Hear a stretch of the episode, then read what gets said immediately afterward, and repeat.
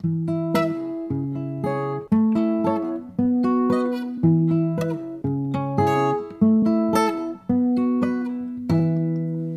book was better. Hello and welcome to our second mini-sode of The Book Was Better. I am Kaley Clark.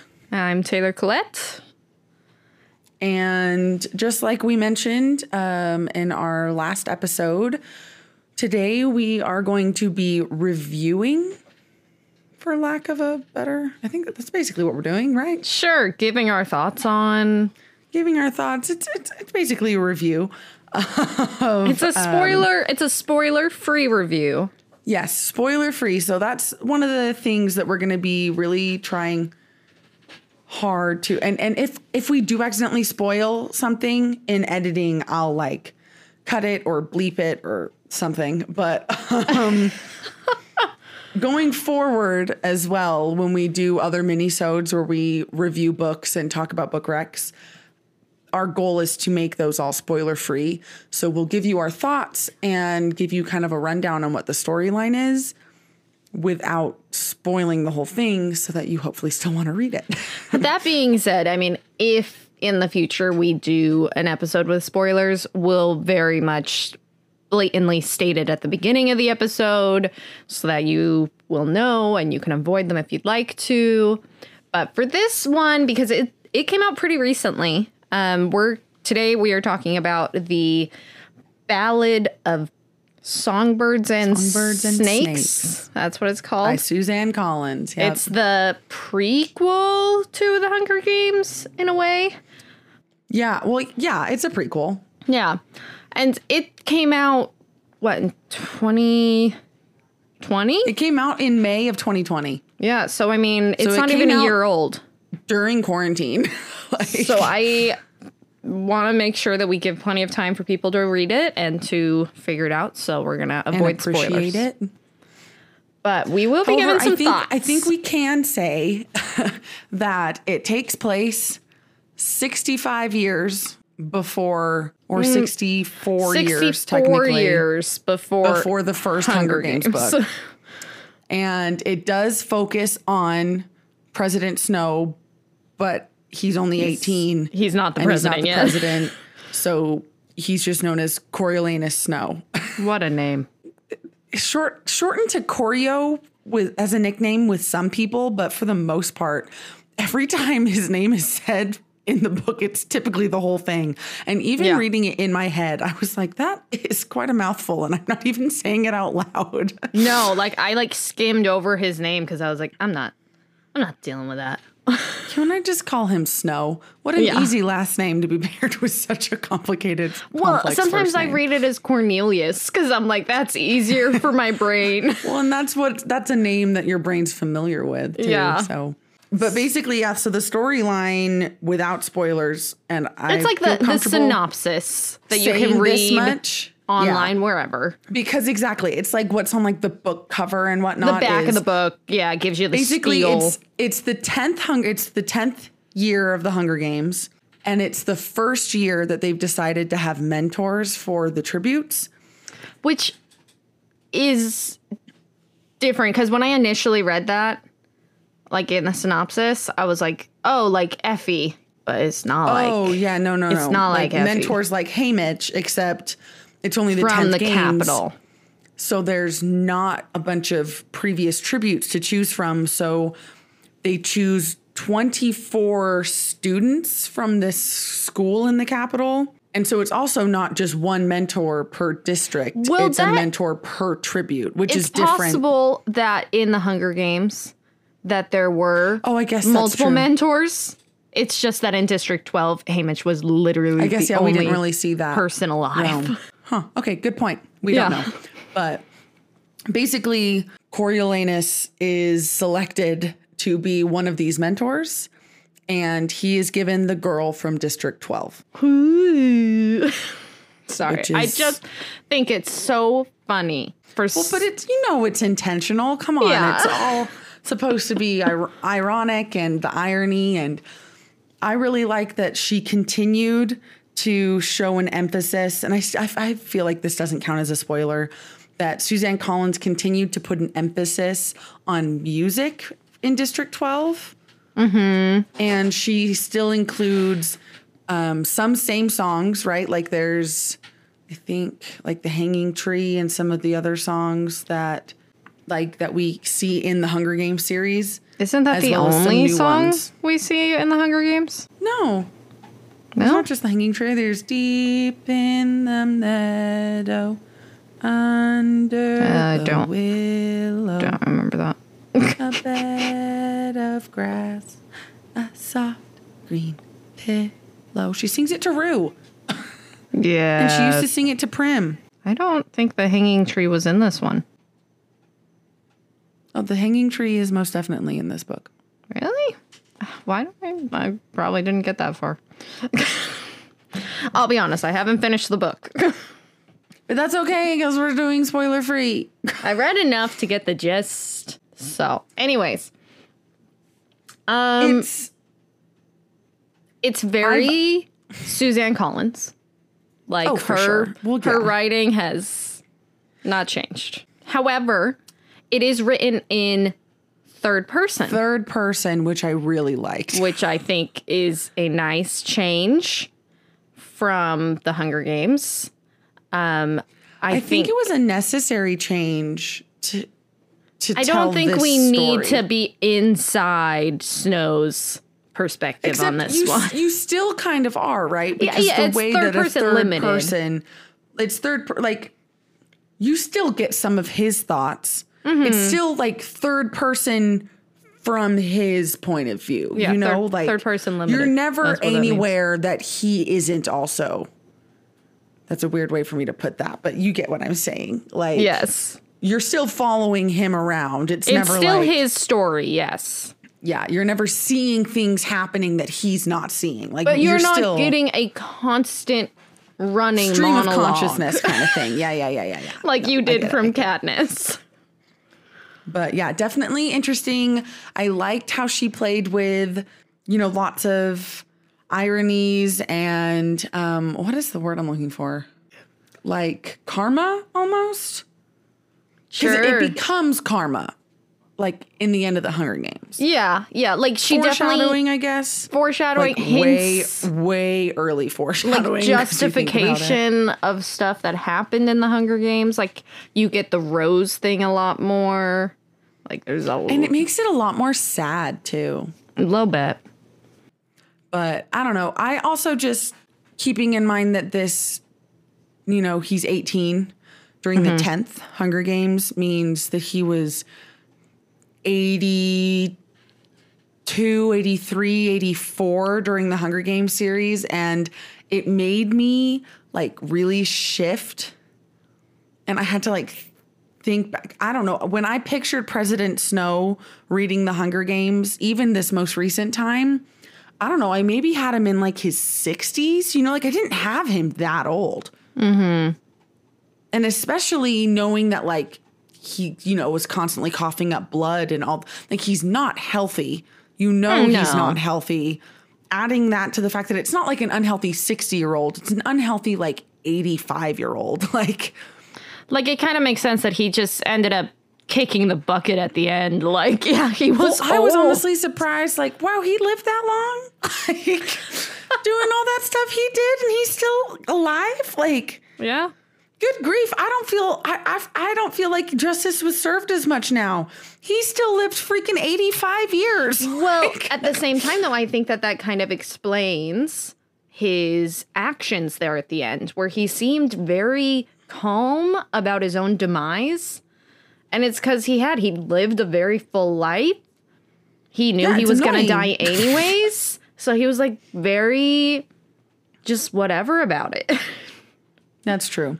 However, I'm also my other thought reading this was it's interesting because he was the villain Mm-hmm. Well, and one of the things I wrote down is this reminds me of a, something that Disney is doing a lot, where they're giving like villain backstories that kind of like justify it, like with like Maleficent, and they're doing one that's with not just- Cruella de Vil, and they're But doing one with Maleficent wasn't just justifying the backstory.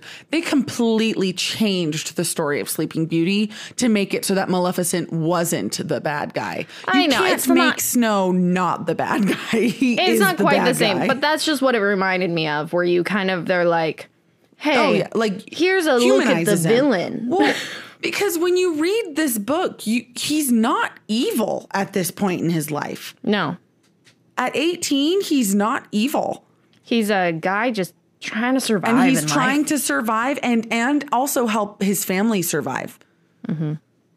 which is just and and what's interesting is because when i originally picked up this book metaphorically because i read it on kindle so i didn't actually have the whole book but you know what i mean like when i originally started reading it i knew right like from just friends who had already read it and whatnot talking that it was basically like snow's backstory that's all i had heard Yeah. I didn't know it would be such a short snapshot. Because again, during the Hunger Games, he's like 83. Mm-hmm. We No, only there's see like, like- a year. There's like 70 years of his life, 75 years or so that we just like, And Don't it- know. if anything, it just makes me even more curious to know like, okay, well, what happens after this that, that fully turns him into that turns him into that evil? Because he's evil. Mm-hmm. He has no care for human life Nope. by the end of the Hunger Games.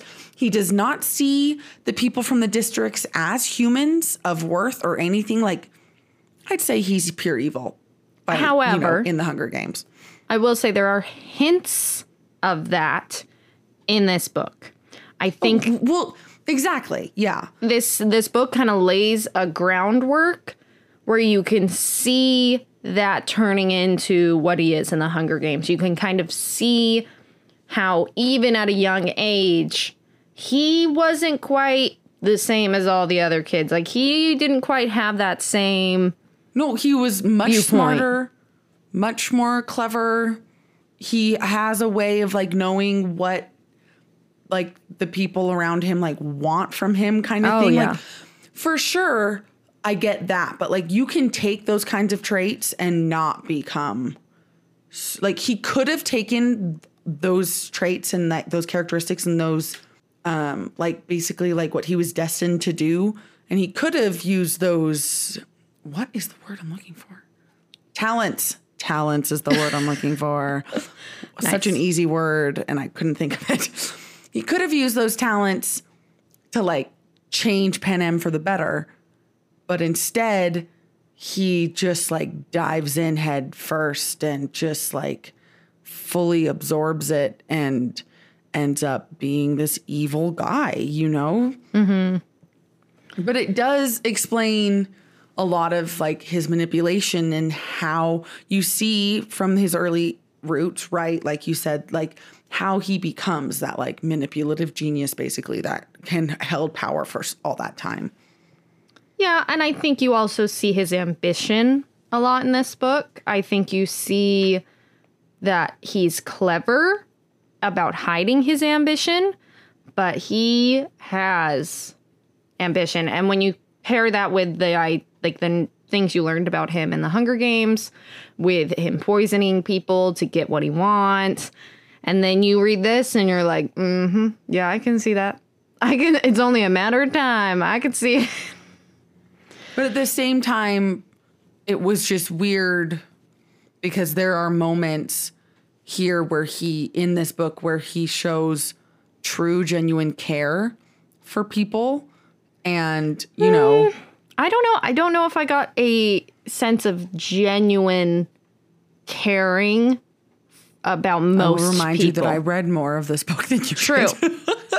so far and what I've read. I mean, like, yes, There's this weird turning point where you're like, how does he have this realization? I'm speaking about this as vaguely as I can, but, where, but where I'm like, how do you get? How did how did he get to this point and see this and have this realization and still continue on to where he is later? like, ambition.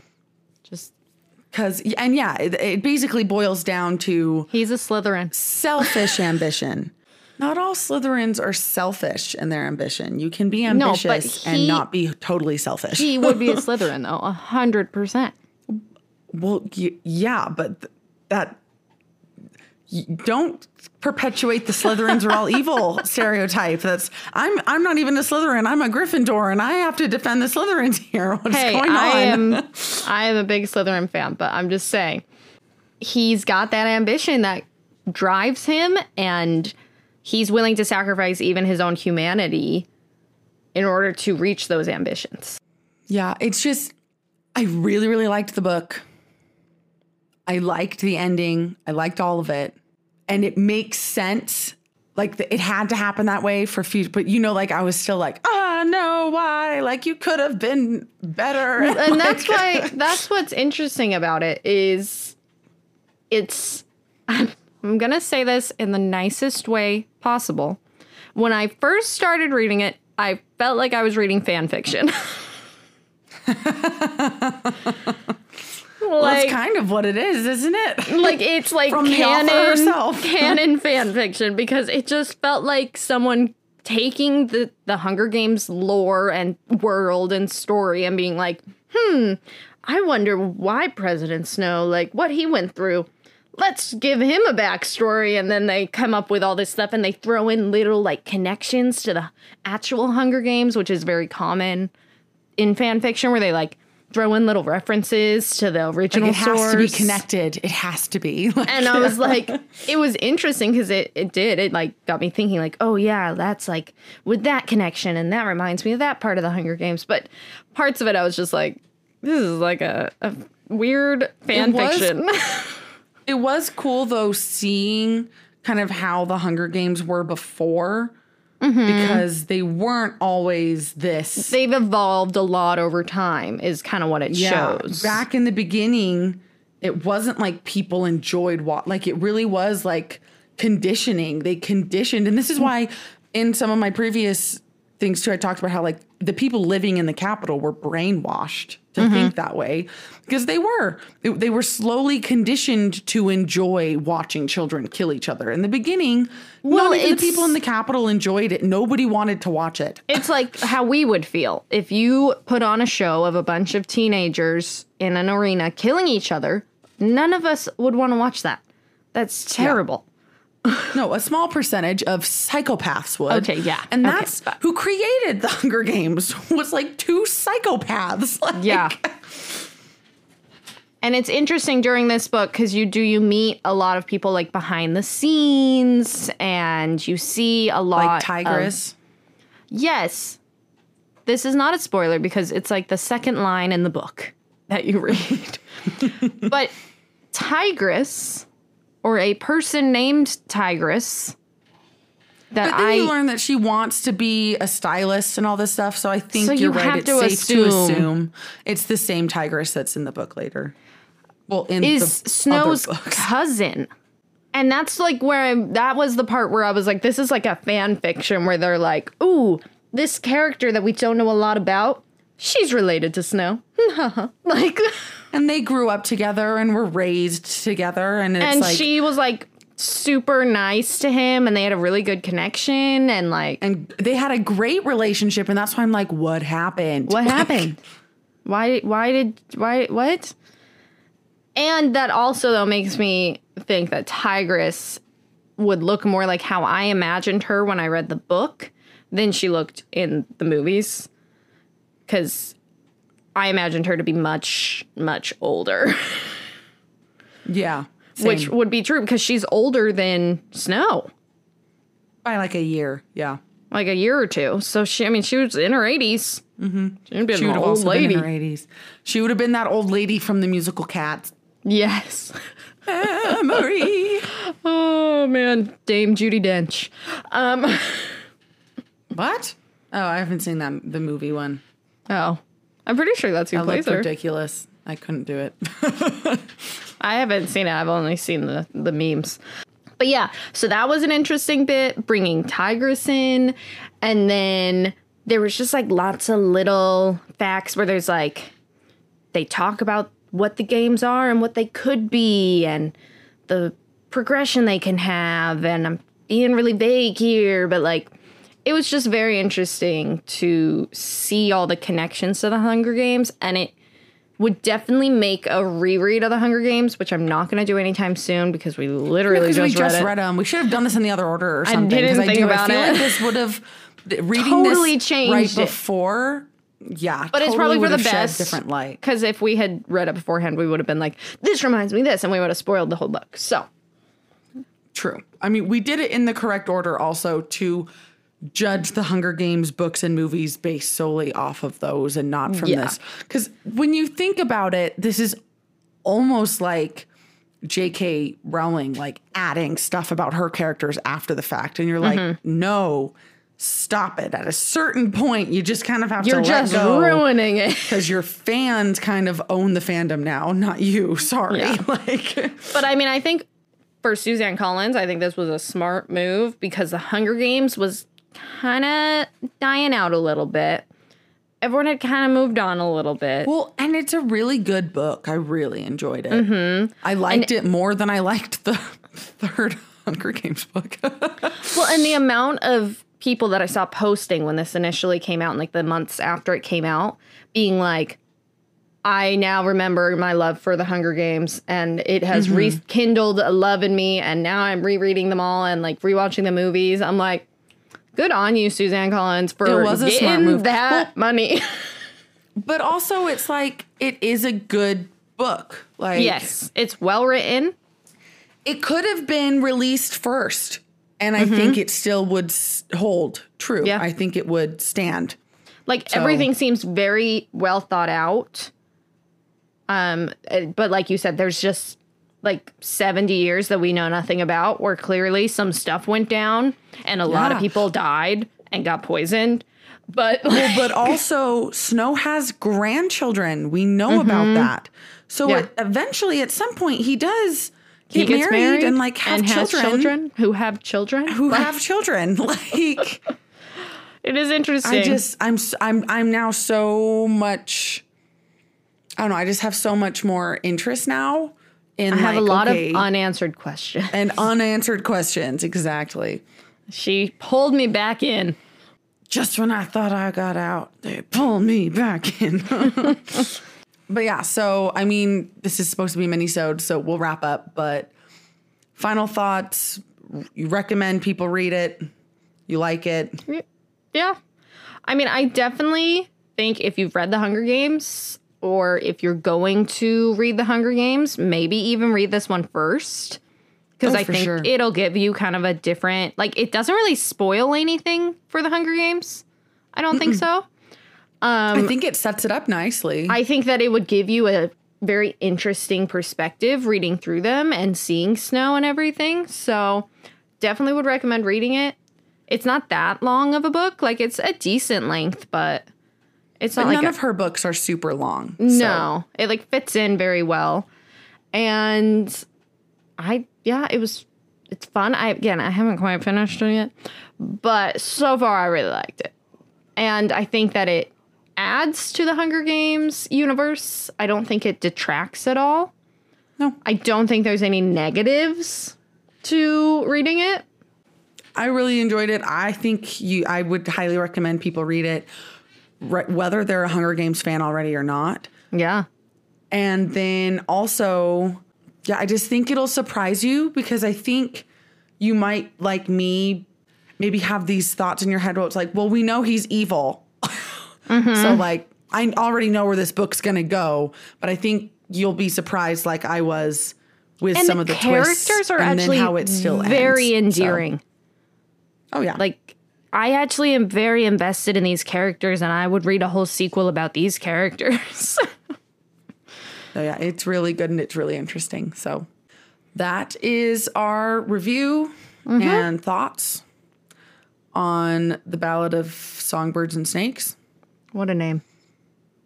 What I I'm like even after saying it, I'm like, is that even right? Did I get it right? Because we keep struggling with that name. Like compared to the names of the other books like The Hunger Games, Catching Fire, Mockingjay, The Ballad of Songbirds and Snakes like Yeah, it's but reading it and again with all of the songs and like music and singing, like is a reoccurring aspect of this book, it makes sense that she would title the book The Ballad. Like it's a ballad. So And the songbirds and snakes a part ballad is a also song. makes sense. in, is like a story in song form. So Yeah. It makes sense. But it's a long makes sense. It's a mouthful. But it's a long, yes. But anyway, so hope you find that helpful.